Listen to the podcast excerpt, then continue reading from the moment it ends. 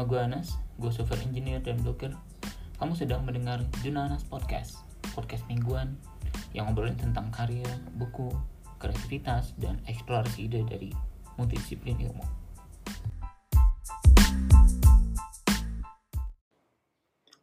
Di pilot episode yang bentuknya monolog ini, gue mau cerita tentang sesuatu yang 4 tahun terakhir ini gue lakukan secara profesional, yaitu menjadi seorang software engineer atau programmer dan ini kebetulan juga karena beberapa waktu terakhir jadi bahan obrolan dengan teman-teman gue dan juga orang yang baru gue kenal dan tahu bahwa gue seorang software engineer gitu. Mungkin karena memang isunya juga lagi naik daun industri yang sedang berkembang pesat dibarengi dengan frekuensi gosip-gosipnya yang juga banyak di pemberitaan media sosial macam-macam lah.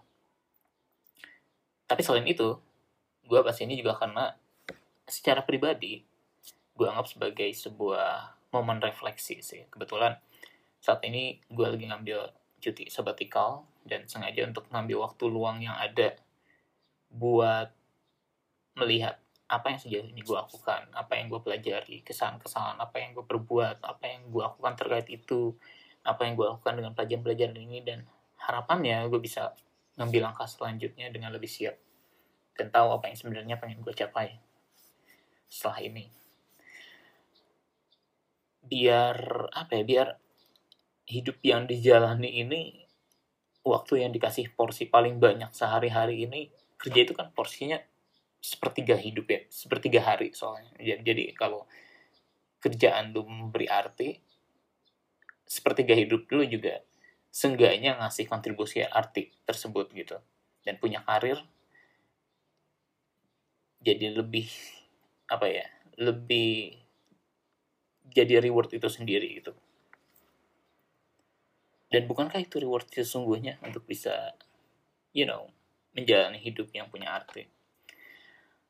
Um, oke okay, anyway terkait dengan itu ada beberapa hal yang juga sepertinya bakal gue mention. Biar lebih gampang di sini gue mau bahas dalam tiga bagian aja sih. Untuk menjawab dan ngebahas tiga pertanyaan yang juga spesifik tiga pertanyaan ini adalah pertama bagaimana gue bisa masuk ke dunia ilmu komputer dan mengerjakan juga menyukai programming gitu. Masing-masing orang punya cerita sendiri ya tentang kenapa dia melakukan sesuatu dalam jangka dalam jangka waktu yang lama. Yang dia jadikan sebagai hobi lalu dia jadikan sebagai pekerjaan juga dan bisa dianggap sebagai passion Nah, cerita gue ini salah satunya aja sih. Dari sekian banyak cerita di luar yang masing-masing punya keunikan tersendiri. Uh, itu pertama. Yang kedua, terkait dengan industri IT itu sendiri. Yang kita bisa lihat kayaknya sama-sama setuju bahwa kelihatannya cepat banget ya dan lagi hot membawa pada apa ya sekarang tuh kebutuhan akan posisi software engineer atau programmer jauh lebih banyak dibanding beberapa tahun uh, sebelumnya gitu. Salah satu efeknya adalah yang mana bagus sekali adalah munculnya beberapa uh, sekolah coding yang mulai bermunculan dengan harga yang biasanya relatif enggak ramah mahasiswa ya. Apakah ini bakal jadi jalan efektif buat mereka yang pengen terjun itu pertama kali? Dan apakah untuk bisa memprogram komputer sebenarnya perlu bakat atau enggak gitu.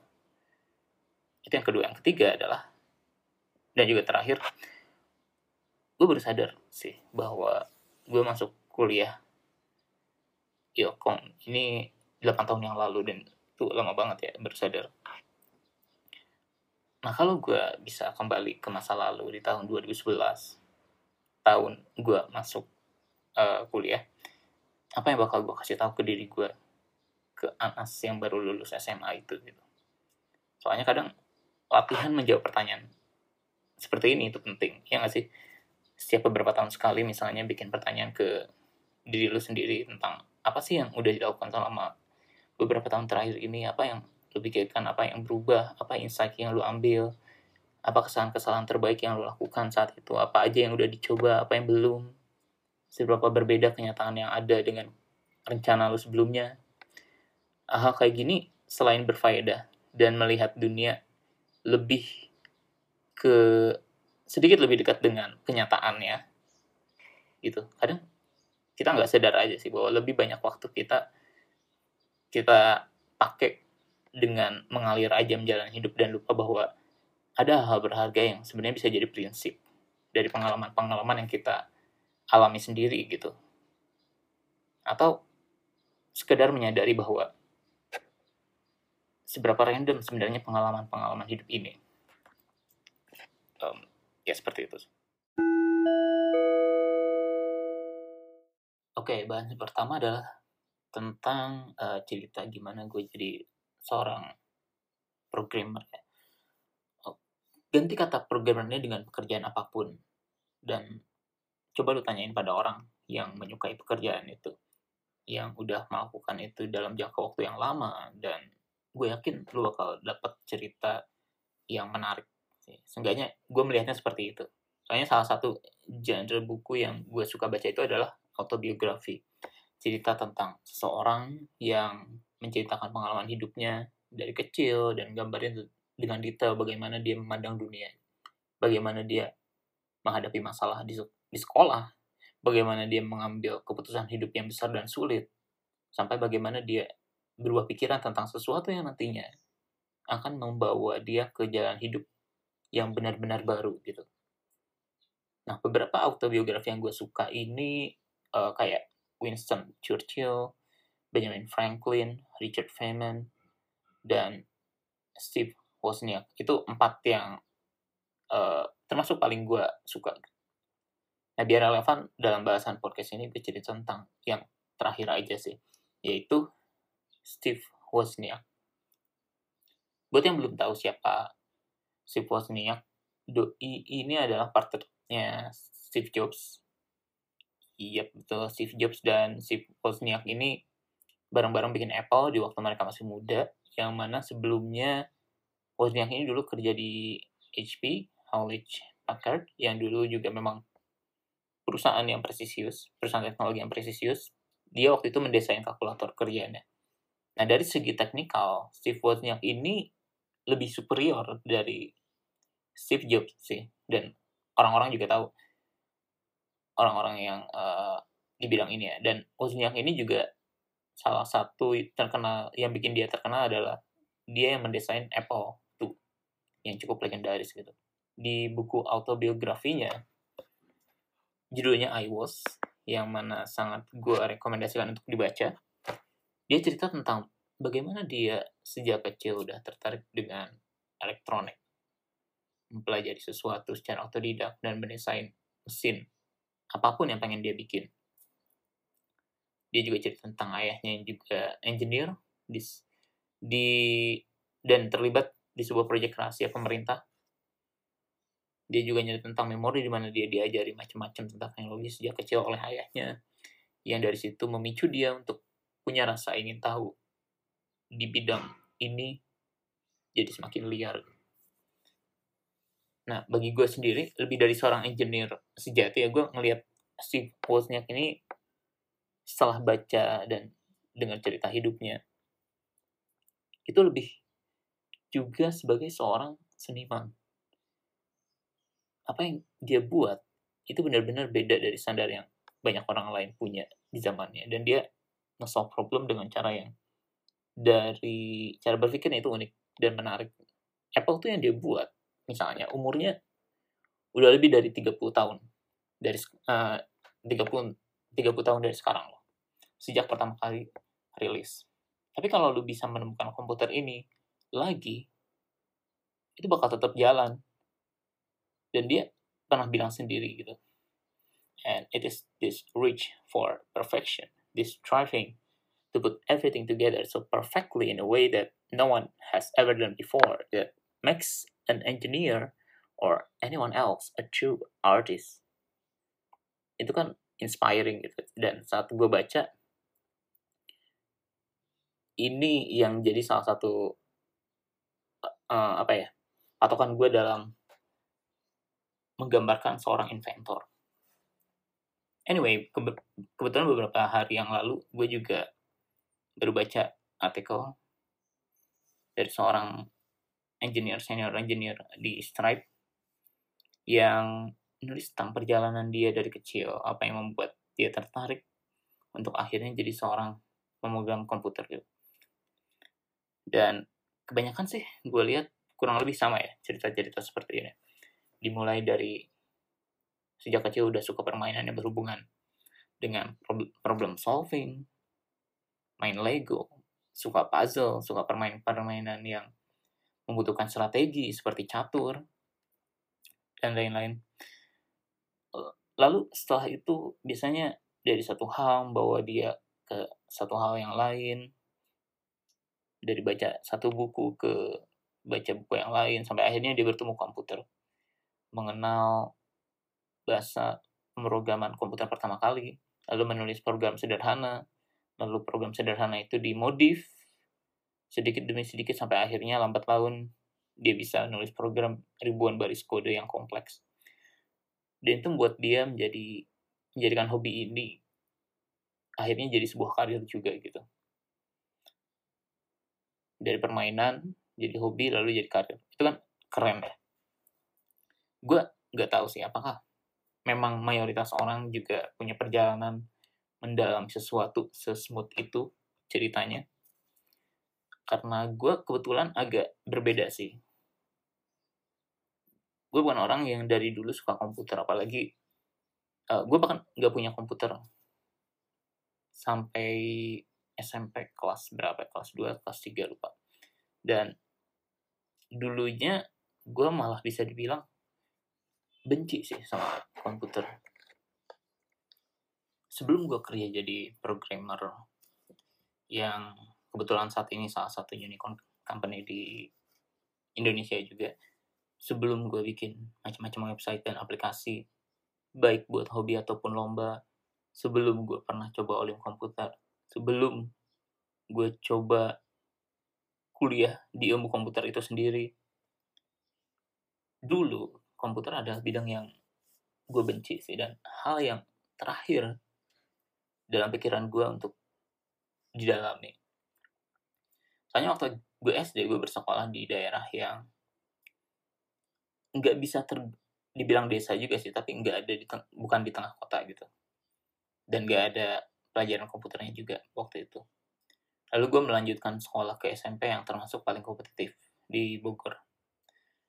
Gue tahu waktu itu pilihan itu akan membuat gue menemukan banyak hal yang belum gue alami waktu gue SD dulu dan jelas nanti akan jauh lebih sulit jadi waktu itu gue mencoba untuk meminimalisir faktor kaget itu dengan mencoba belajar lebih giat dan menurunkan ekspektasi di semester pertama gue bersekolah.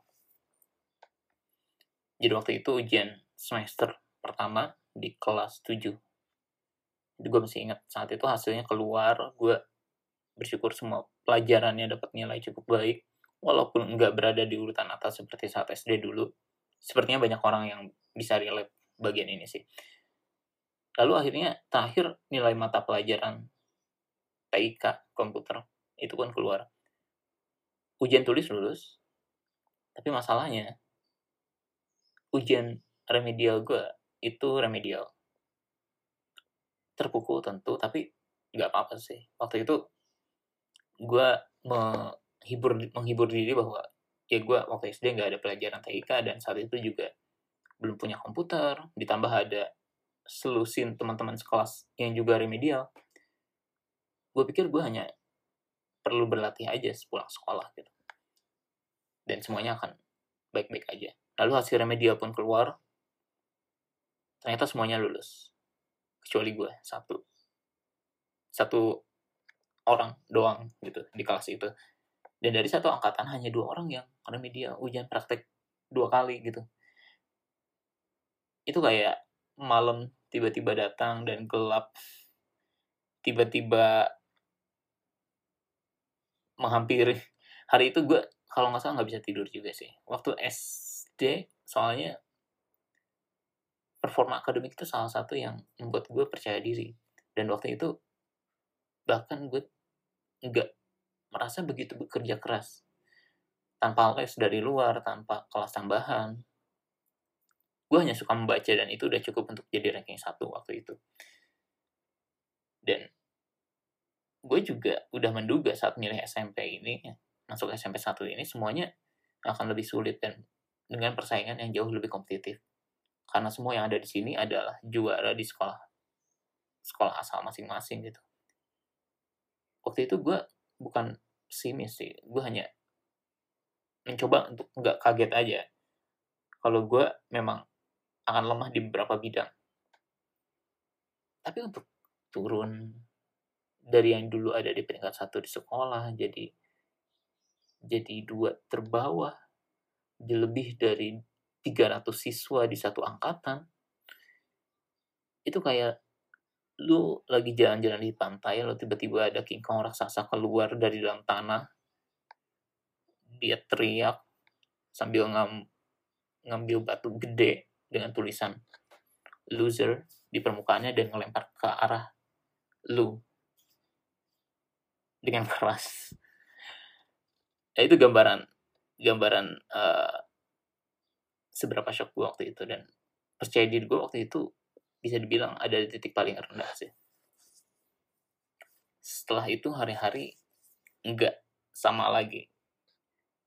Inferiority complex gue mulai muncul gue bukan hanya merasa nggak berbakat di komputer gitu di bidang komputer gue juga cenderung membencinya karena itu yang membuat gue lemah gitu padahal kelihatannya gue kelihatannya nggak terlalu signifikan perbedaan berlatih gue dengan teman-teman gue tapi gue bingung kenapa gue segagal ini gitu. Gue akhirnya menjauh dan mencoba memfokuskan diri untuk tumbuh di bidang lainnya dan membiarkan bidang komputer ini mata pelajaran komputer ini biar jadi mata pelajaran yang gue harus terima gue nggak akan bisa. Masalahnya laboratorium komputer di sekolah itu di sekolah gue waktu itu tepat berada di pintu gerbang masuk sekolah. Ruangan pertama selain kantor guru yang itu pasti gue lewati ya kan? Artinya setiap hari gue melihat ruangan horor itu dan membiarkan diri diri gue sendiri mengingat betapa gue payah gitu.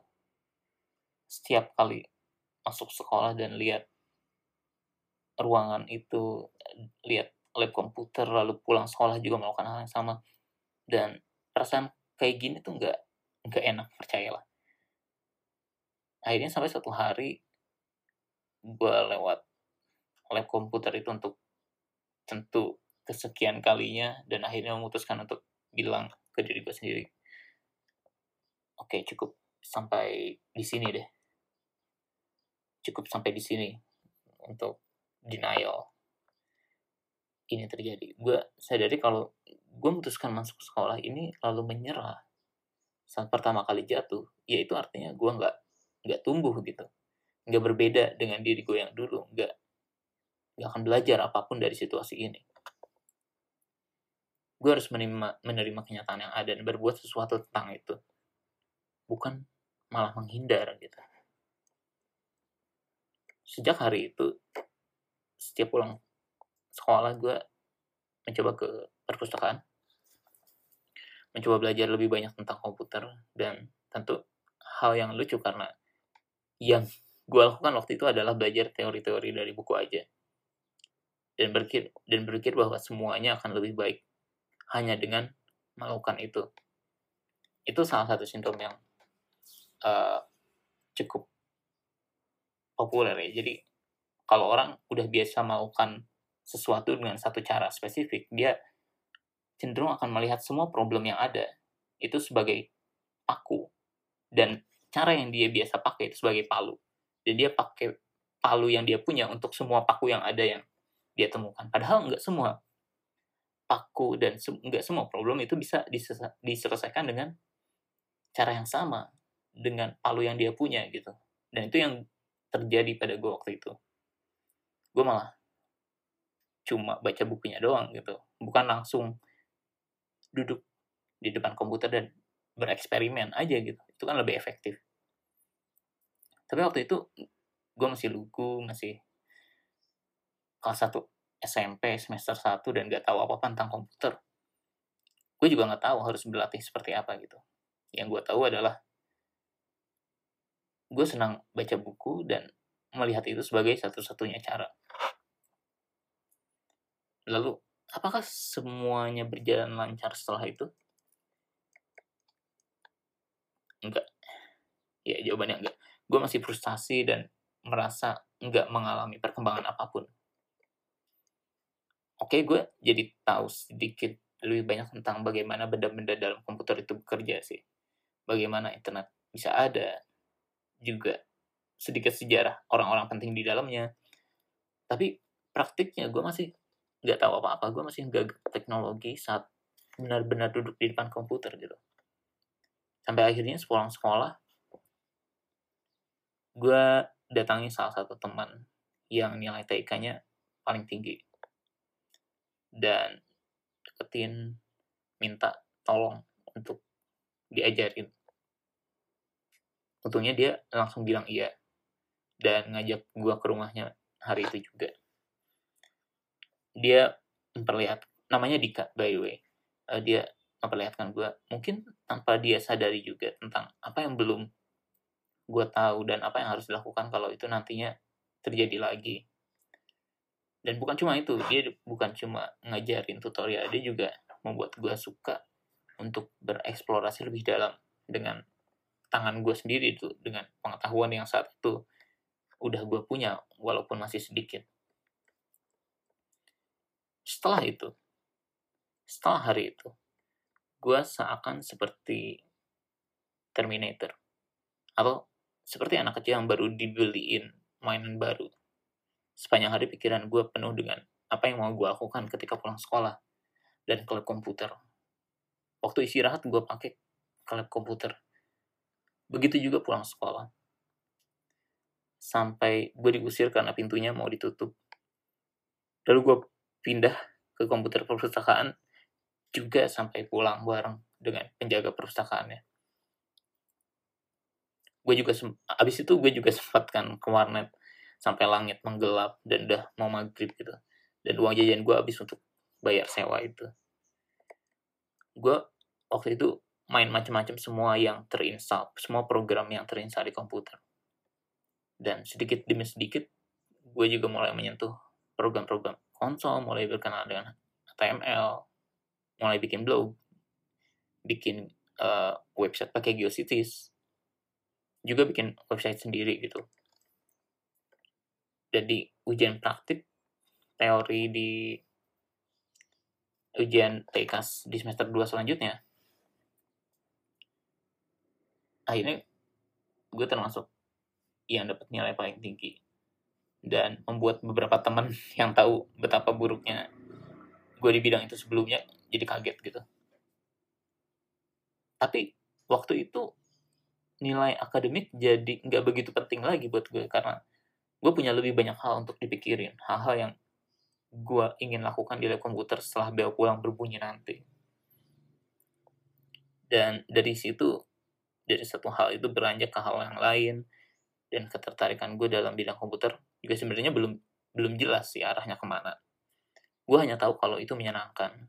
Satu hari gue bisa seharian coba install WordPress dan mencoba sedikit demi sedikit belajar PHP tapi minggu ke minggu ke depannya gue tiba-tiba belajar video editing.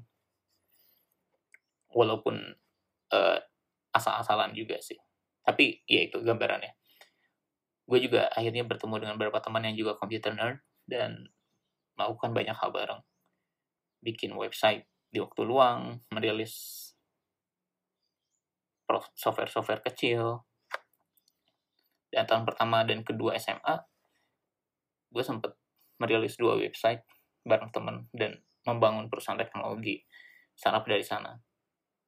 Kecil-kecilan lah. Pada akhirnya keduanya gagal sih dan gue move on melakukan hal yang lainnya. Tapi walau begitu itu jadi momen yang menarik. Gue gue suka dengan perjalanan itu.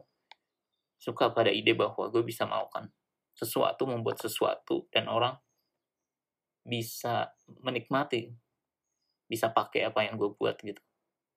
Di mana pun mereka berada. Gue bahkan sempat ada percakapan dengan orang tua mau drop out dari sekolah.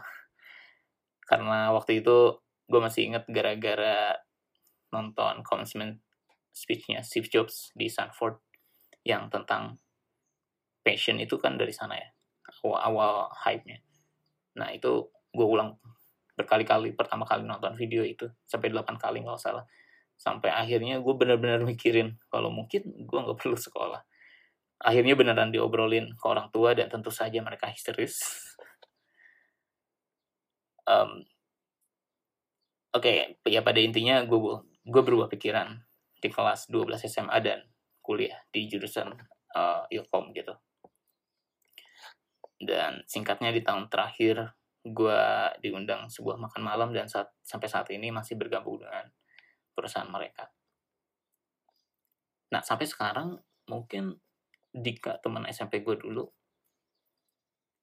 mungkin mikir waktu itu di siang hari 12 tahun yang lalu itu yang terjadi hanyalah dia ngajak main temannya ke rumah dan selama satu jam main komputer. Tapi yang terjadi lebih dari itu sebenarnya dia menjadi pemicu salah satu pemicu gue buat akhirnya menyukai bidang ini. Dan efeknya punya andil sampai akhirnya gue bener-bener ada di industri ini gitu sampai sekarang. Itu juga satu pelajaran berharga tentang uh, bertanya ya harus ber, berani bertanya saat lu benar-benar butuh. Dan minta bantuan saat udah melakukan hal-hal yang lu tahu gitu dan pelajaran lain yang gue ambil sendiri dari sini adalah dan juga sebagai reminder adalah um, apa pun yang penting apa pun yang punya arti atau membuat lu penasaran atau yang membuat lu bahagia adalah sesuatu yang layak buat lu coba gitu. Nggak peduli peluang berhasilnya besar atau kecil. Dan nggak peduli lu berbakat atau enggak. Kalau lu bikin, kalau lu merasa itu bikin lu penasaran dan pengen coba, menurut gue itu udah cukup alasan untuk benar-benar mencoba dan mulai.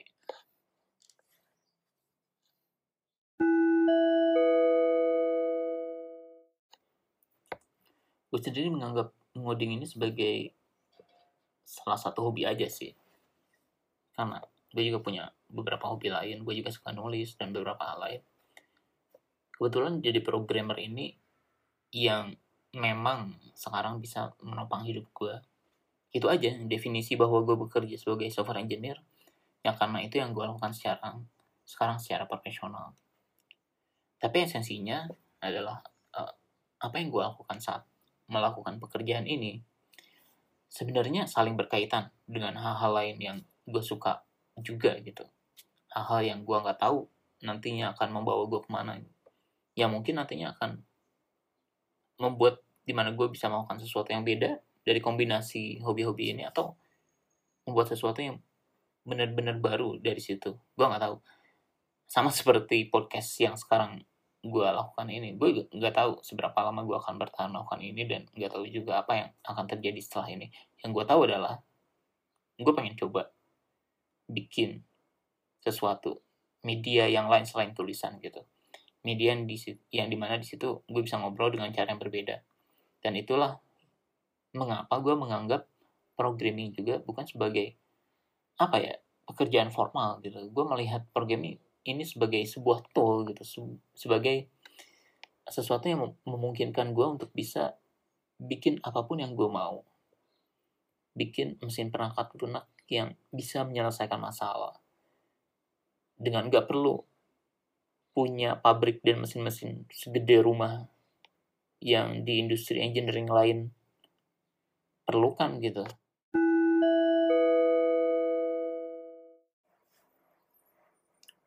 dulu beda dengan sekarang. Dulu paradigma programmer dibayar murah dan hidup dengan punya gaya hidup yang mengenaskan dan gak sehat. Sekarang image itu lambat laun mulai berubah. Dan itu bagus gitu. Walaupun pada kenyataannya mungkin masih banyak terjadi dan dialami banyak orang ya. tapi seenggaknya sedikit demi sedikit citra ini pudar citra buruk ini mulai pudar malah sekarang media banyak memperlihatkan betapa menariknya dan uniknya kerja sebagai uh, software engineer di sebuah startup yang lagi tumbuh gitu. Perusahaan teknologi yang saat ini cukup mulai mendominasi. Hal-hal kayak jam kerja lebih fleksibel kerja remote di mana dari mana-mana kantor ada tempat biliar dan mungkin bisa naik membongkar juga di beberapa kantor. Makanannya gratis dan benefitnya juga kompetitif gitu karena memang mungkin pertumbuhan industri juga lagi cepat jadi ya expected lah. Dan salah satu karakteristik dari industri IT ini sebenarnya ya memang itu sih pertumbuhannya yang cepat udah jadi salah satu karakter. Dan ini bisa jadi hal yang menarik sekaligus jadi juga men, hal yang menantang sih karena industri industri IT ini kalau kita lihat dari sudut pandang yang lebih luas kalau kita lihat dari atas dan melihat secara general dibanding dengan bidang-bidang yang lain bidang komputer ini tergolong masih muda, masih bayi malah. Karena kom komputer ini mulai berkembang di tahun 40 atau 50-an dan mulai tumbuh di tahun 70-an gitu. Rencang, retangnya sampai ke hari ini di tahun 2019 itu masih muda dibandingkan dengan misalnya industri otomotif gitu. Cara membuat mobil itu udah dipelajari dan didalami oleh orang jauh lebih lama dari komputer yang masih punch card waktu itu. IBM AD column punch card itu dibikin tahun 1920-an. Sementara mobil udah dibuat sejak tahun 1800-an.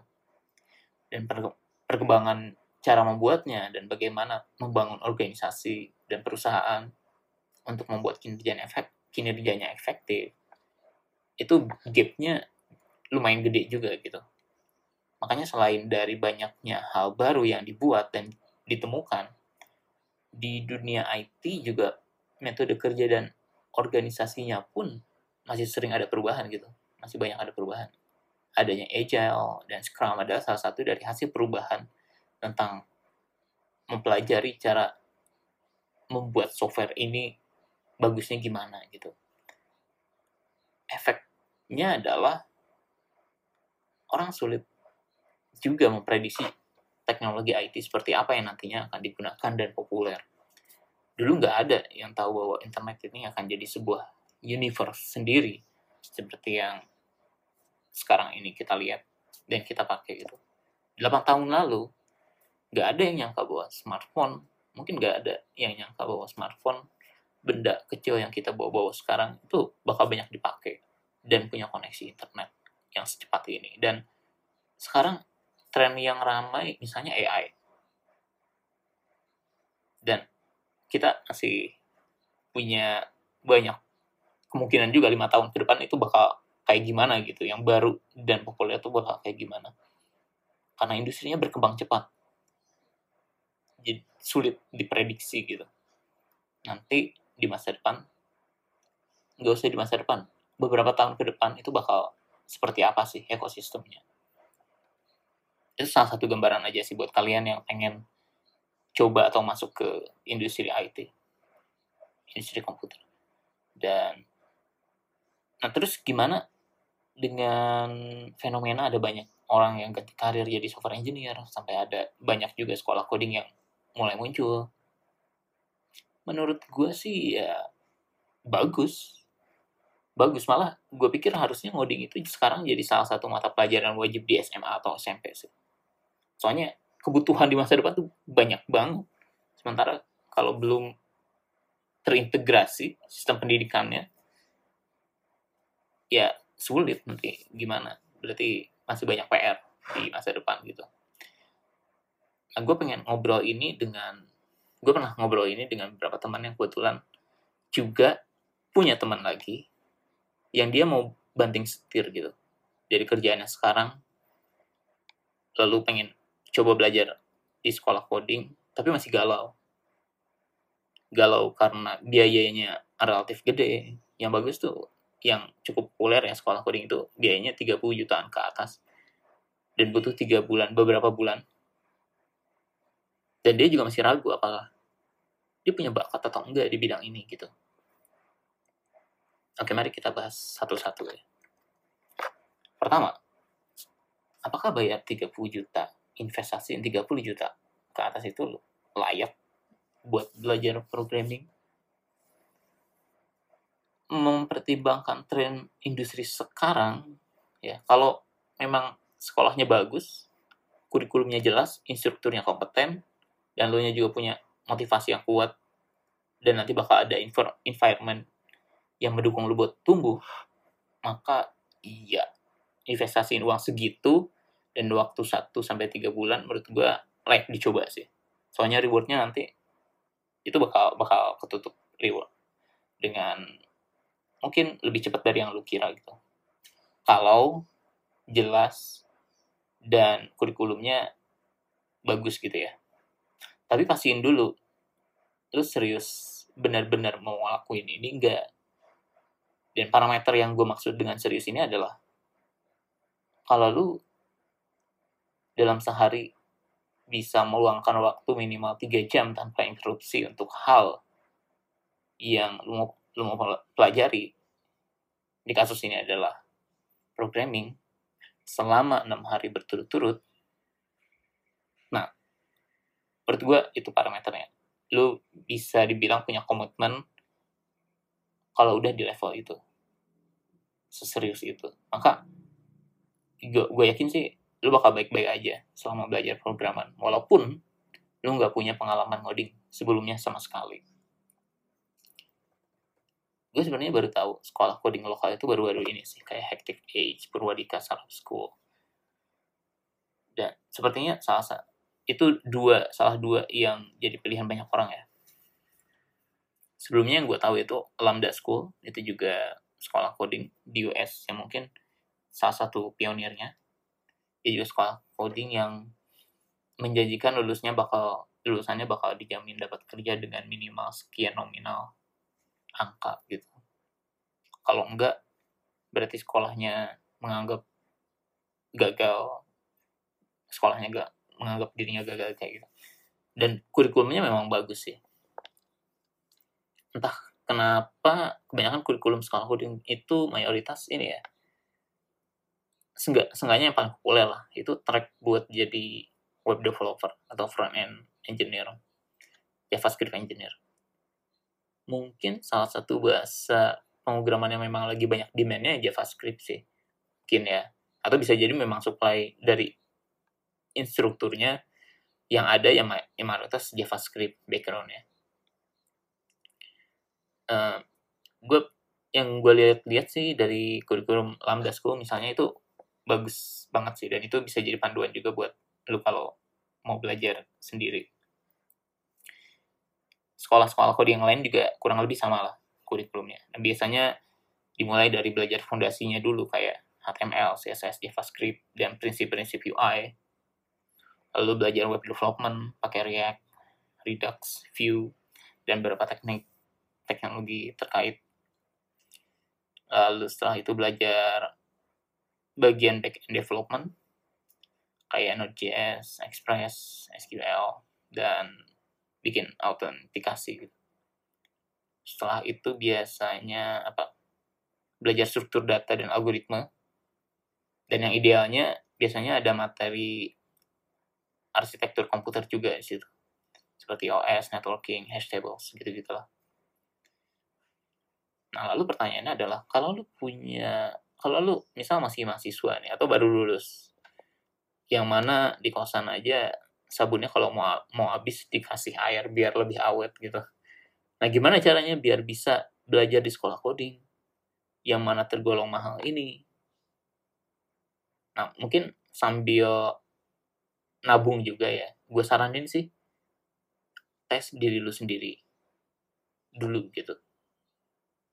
Dan ini justru yang memang gue rekomendasiin sih. Ada banyak course online dan ebook online yang bisa lu baca dan berkualitas yang gue sarankan pelajari dulu gitu soalnya banyak buku yang bagus dan ideal buat pemula kok kayak contohnya yang gue rekomend itu Elongkuan JavaScript itu yang nulis Margin Haverbeek uh, bukunya gratis dibaca online. Nah coba pelajari itu. Abisin weekend lu untuk menyerap sebanyak mungkin apa yang bisa lu mengerti di buku itu. Dan kalau ada baris code itu jangan cuma dibaca diliatin gitu. Diketik. Terus di lebih bagus lagi kalau pas lu ngetik itu bukunya ditutup. Jadi lu ngetik apa yang lu bisa paham tanpa lihat buku. Nah, itu salah satu cara yang bagus buat baca buku teknikal setahu gue sih. Nah buku Eloquent JavaScript ini menurut gue udah ngasih fondasi yang cukup untuk membuat lu berbuat banyak setelah itu ya setelah lu baca buku itu. Dari mulai bikin program JavaScript jalanin website yang lu buat di Node.js pakai Node.js yang dan yang paling penting adalah ngajarin lu dasar-dasar programming dan bagaimana sebuah website itu bekerja. Topik-topik yang agak low level kayak seperti paham akan HTTP protokol itu kan penting. Itu diajarin juga di buku ini. Yang mana sayangnya adalah banyak yang programmer pemula dan otodidak itu suka skip belajar ini gitu. Dan jarang dibahas. Nah, kalau udah baca buku itu, itu salah satu buku yang rekomend. Ada banyak buku yang bagus selain yang bisa lu cari. Prediksi gue adalah lu bakal punya dua pilihan. Yang pertama, masuk sekolah coding dengan pengetahuan yang udah cukup matang karena udah belajar pakai buku tadi jadi lu di sana nanti bisa menggunakan waktu dengan jauh lebih produktif gitu lu bisa fokus dan menggunakan waktu saat belajar belajar lu nanti buat berlatih mengasah dan nambah pengetahuan yang belum lu punya dan bikin project benerannya lu bisa jadi lebih produktif juga menggunakan waktu selama di di inkubasi belajar di sekolah tadi dengan networking dan juga uh, coba hal-hal yang secara teknis lebih dalam gitu.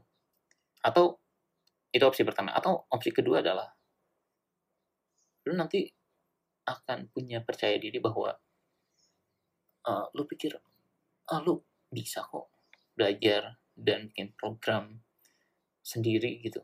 Lu dapat lu udah punya komunitas misalnya di Reddit, lu udah bisa terbiasa browsing Stack Overflow, punya web, punya account GitHub, bisa push commit di sana, dan dikit-dikit mungkin bisa ikut nimbrung di open source projects yang ada yang buat lu tertarik gitu. Dan lu tahu apa yang lu mau lakukan setelah itu. Yang pada akhirnya lu bisa belajar coding secara otodidak. Secara belajar sendiri gitu dan bisa bisa kok tetap bersaing dengan mereka yang belajar coding di tempat kursus atau bahkan bangku kuliah dengan cara itu dan banyak orang yang melakukan ini gitu benar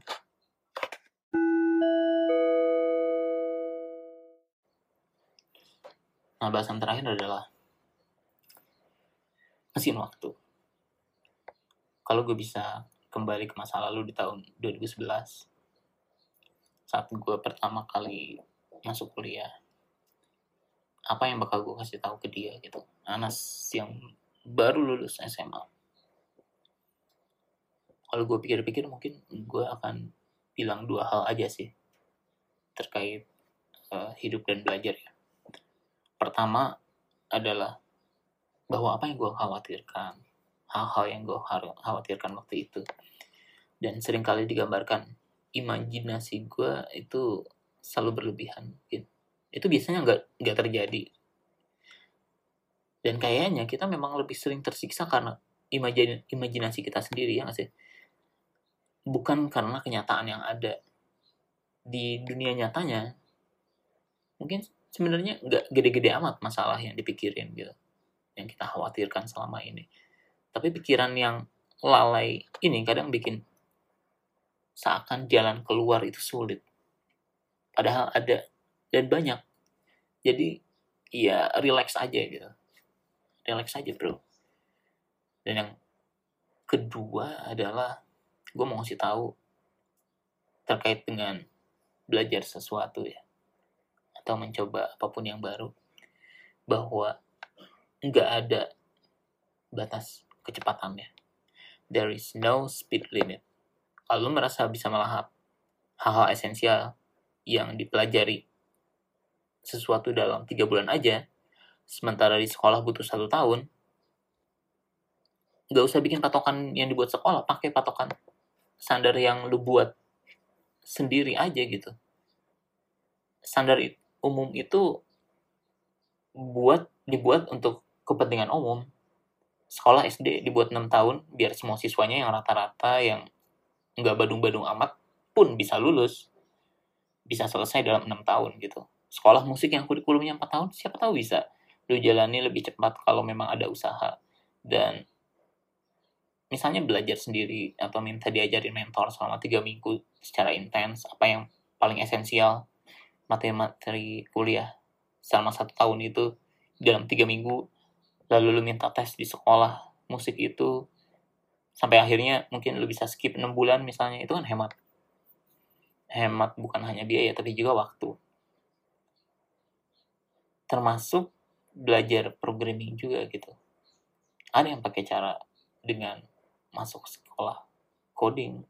Ada yang karena keterbatasan biaya hanya bisa belajar sendiri. Dan ada yang proaktif mencari tempat sendiri untuk tumbuh. Nggak ada yang salah.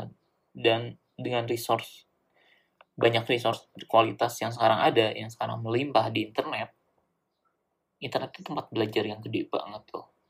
Dan berkualitas. Banyak banyak banyak hal-hal yang nilai nilainya mungkin nggak ternilai malah itu dibagiin gratis. Kita cuma butuh kemauan aja gitu. Dan memang yang jadi penghalang orang untuk nggak belajar sesuatu di zaman sekarang itu cuma satu sih. Keinginan buat belajar itu sendiri yang akhirnya langka. Karena ada banyak distraksi yang lain kan? Ada banyak entertainment yang jumlahnya nggak terbatas setiap hari dan bisa diakses dalam hitungan detik di tangan lu di smartphone lu jadi pilihan untuk belajar hal yang lain yang lebih berguna itu sekedar terlihat jauh jauh banget jaraknya gitu dibanding hal yang mudah dan entertaining di YouTube. Dan bisa diakses kapan pun yang bisa lu pakai. Nah gitu. Dan saat belajar sesuatu yang baru itu atau yang gue um, ingat lagi yang tadi itu. Ya buat standar yang lebih ketat buat diri lu sendiri. Biar hidup enggak terus diisi dengan bercanda. Tapi tetap harus enjoy.